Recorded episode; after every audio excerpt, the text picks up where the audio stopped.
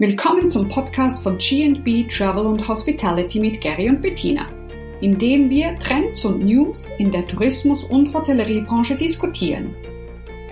Anfang März hat mit der ITB 2021 der wichtigste Branchenevent stattgefunden und dies erstmals seit 50 Jahren virtuell.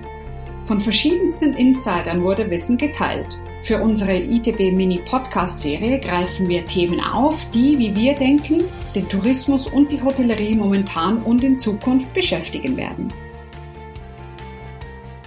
Heute sprechen wir über Distributions- und Marketingkanäle, über die ihr ja an der ITB gesprochen habt. Was wäre denn da so ein bisschen das, das große Thema? Ja, hallo Bettina. Distribution war ein großes Thema an der ITB an dem zweiten Tag, den ich moderieren durfte. Und wir hatten äh, großartige Thought Leaders und Experten, die zu dem Thema gesprochen haben. Wir hatten einerseits über die indirekten Kanäle gesprochen, wie die Online Travel Agents, äh, GDSs, DMOs und ähnliches und über die eigenen Kanäle wie die eigene Webseite. Ganz besonders gefallen hat mir da der Glenn Vogel von Booking.com. Der hat über die Tendenzen in, in Europa und im globalen Kontext gesprochen und der hat mir ganz viel Hoffnung gemacht, dass auch für kleine und kleinste Unternehmen sehr gute Distributionsmöglichkeiten da sind und immer neue auch in den Markt kommen. Mhm. Da gibt es ja auch eine relativ große Konsolidierung auf dieser, dieser Ebene. Ja, die natürlich die großen, wie, wie eben zum Beispiel Booking.com oder, oder, oder Expedia unter, unter ihrem Dach konsolidiert sich sehr viel. Das ist im Moment noch so auf der Welt. Zum Beispiel Südamerika hat, äh, hat einen eigenen Consolidator. Auch in Indien und Asien gibt es so Konsolidationsgruppen und die, eben die großen globalen. Äh, das ist so, aber es bleiben daneben immer auch andere Kanäle, auf die diese Großen nie zugreifen werden. Und ich glaube auch, dass man gerade diese kleineren und anderen Kanäle stark berücksichtigen muss, wenn man ein profitables Geschäft betreiben will. Mhm. Ja, absolut, das denke ich auch. Wenn du hast vorher gesagt, er habe dir Hoffnungen gemacht, obwohl du ja nicht jemand bist, der immer Hoffnung von außen braucht. Du bringst genug Positivität selbst mit. Was hat er konkret gesagt oder von was hat er konkret gesprochen, dass du mitgenommen hast und gedacht hast, ah, das ist jetzt spannend, das ist vielleicht eine neue Perspektive? Also einerseits werden die, diese großen GDSs oder OTAs, Online Travel äh, Agents, immer gescheiter und sie können Produkte immer besser kundenspezifisch präsentieren. Man kriegt nicht mehr alles vorgesetzt und muss selber sortieren, sondern es ist nach den Präferenzen. Ich habe auch schon bei, bei Booking gebucht oder bei Hotels.com oder sonst wo. Die berücksichtigen tatsächlich jetzt auch mein Buchungsverhalten und meine Präferenzen, was ich wirklich gebucht hatte und zeigen mir dann Produkte, die im, im gleichen Bereich sind.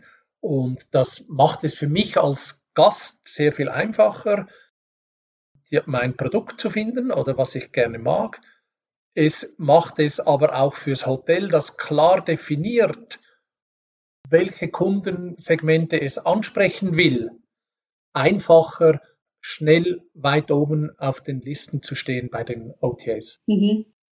Genau, ich denke auch, dass das vor allem ja auch für die kleineren, unabhängigeren Hotels natürlich ein, wie ein Lautsprecher äh, im, im Äther des, des, des Internets fungiert es ist ja auch so, dass, dass sonst gewisse Hotels gar nicht an, an gewisse ähm, geografische Orte oder an gewisse Segmente herankommen würden ohne, ohne die OTAs. Von dem her, ich glaube, sie sind für bestimmte Hoteltypen und bestimmte Segmente, um die zusammenzubringen, ist es genau der richtige Kanal.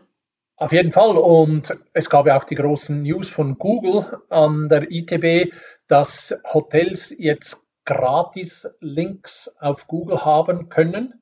Und wie das technisch ganz genau funktioniert, ah, bin ich nicht der Fachmann. Äh, falsche Generation, aber Google bietet das jetzt an, so dass auch tatsächlich das Hotel mit zehn Zimmern oder ein Kleinst- oder Kleinhotel, das unabhängig ist, sich auf Google präsentieren kann, ohne dass es große Kosten hat dabei. Mhm. Mhm. Ja, absolut. Ich glaube, das wird wichtiger und wichtiger für, für verschiedene Hotels. Und ich glaube auch, dass das Bild, das gezeichnet wurde in den letzten Jahren von den bösen, bösen OTAs, hat eben auch eine, eine Kehrseite der Medaille. Ich glaube eben für gewisse Hotels sind sie sehr, sehr wohl ein, ein, ein sehr guter Kanal. Obwohl man natürlich wieder auf der anderen Seite sagen muss, der billigste Kanal ist immer noch die eigene Webseite für ein Hotel. Die Frage muss ja schon immer sein, wie kann ich die Proportion der Gäste, die direkt bei mir buchen, wie kann ich diese Proportion erhöhen? Absolut. Eine kleine Lanze möchte ich doch noch für die indirekten Kanäle brechen. Ähm, auch wenn ich eine hohe Gebühr bezahle oder eine hohe Kommission, das Gefühl habe, die Kommission ist hoch. Wenn man alle Kosten zusammenzählt, die man hat, um selber Marketing zu betreiben, ist man sehr schnell auf mehr wie 20 Prozent oder was immer auch dieser Prozentsatz ist, den man bezahlt, pro, pro Kunde, pro Gast, pro Nacht. Mhm. Es ist meine, meine klare Meinung, dass für die Erstakquisition eines Gastes häufig Kanäle wie die Online-Travel Agents, wie zum Beispiel auch ein Tour Operator oder ein DMO, wo ich eine Kommission bezahlen muss, durchaus günstiger und effizienter ist.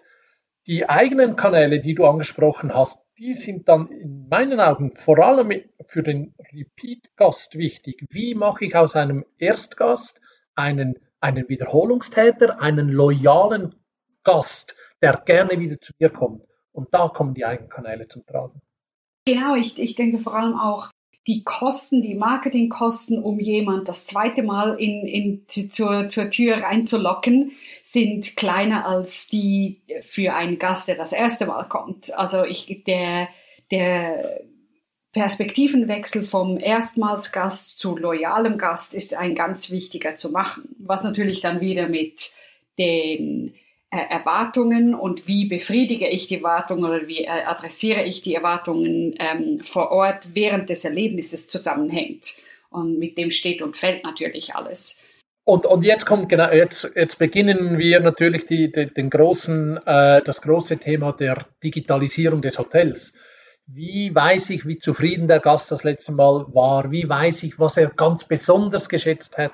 Wie weiß ich, was sie ganz besonders nicht geschätzt hat.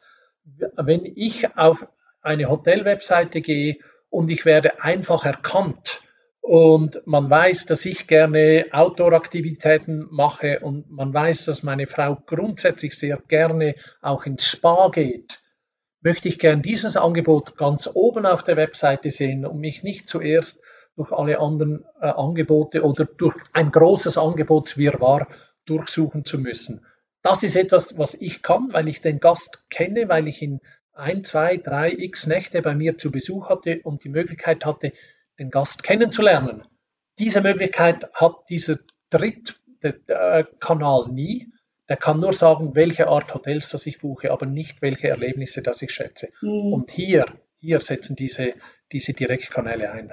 Absolut. Darum ist es ja auch so wichtig, dass diese Daten, die ein Hotel sammeln kann während des Aufenthalts, aber natürlich auch äh, während des Buchungsprozesses, dann umso, umso besser, dass die organisiert sind an einem Ort, wo man sie wiederfindet äh, und was man sie wiederverwenden kann, um das Produkt äh, zu, zu gestalten.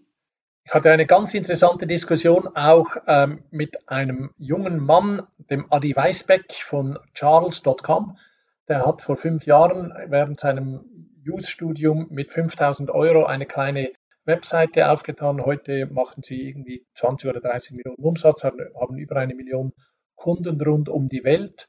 Und was sie machen, ist, was er Conversational Commerce nennt. Das ist wie auf den Webseiten, wo es unten rechts manchmal so einen Knopf hat, äh, wollen Sie mit jemandem sprechen oder wollen Sie einen Chat? Und dann äh, spricht man eben nicht, sondern man schreibt und man, kann, man nutzt Tools wie, wie, wie WhatsApp oder, oder Signal oder Telegram und hat so mit jemandem ein Gespräch.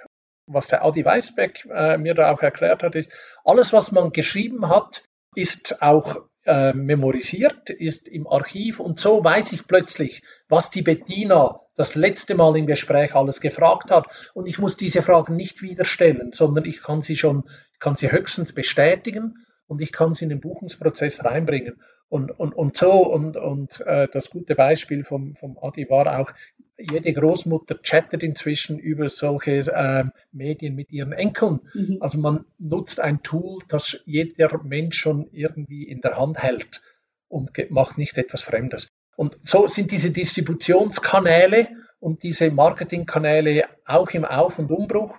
Und wir müssen die in unserer Industrie, in unserer Branche nutzen, weil wir eine Emotionsbranche sind und die soziale Medien sind Emotionen und, und da passen wir perfekt rein. Mhm. Absolut.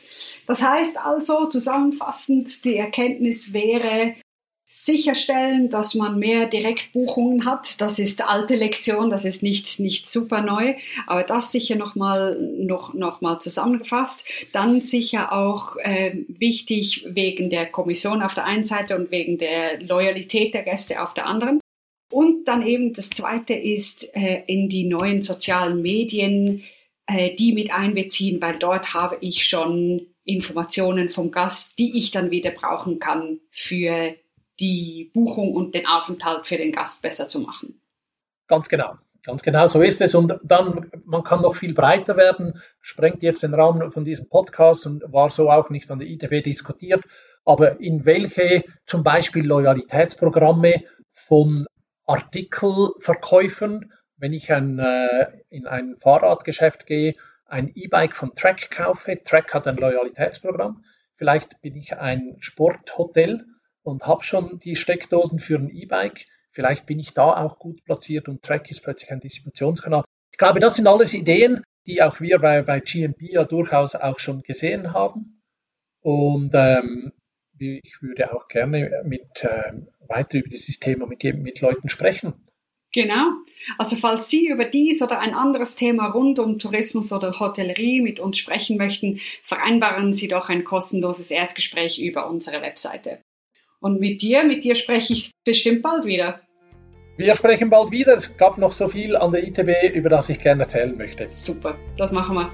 Danke, Gary. Danke dir, Bettina. Und bei dem belassen wir es für heute. Hören Sie auch die nächste Folge unserer ITB Mini Podcast Serie. Die Folgen sind entweder auf unserer Webseite www.gnbconsulting.com oder auf unseren jeweiligen LinkedIn-Seiten zu finden. Das sind Bettina Bülte und Gary Romanescu. Wir würden uns freuen über Kommentare und Ihre Gedanken zu unserer Diskussion. Bis bald!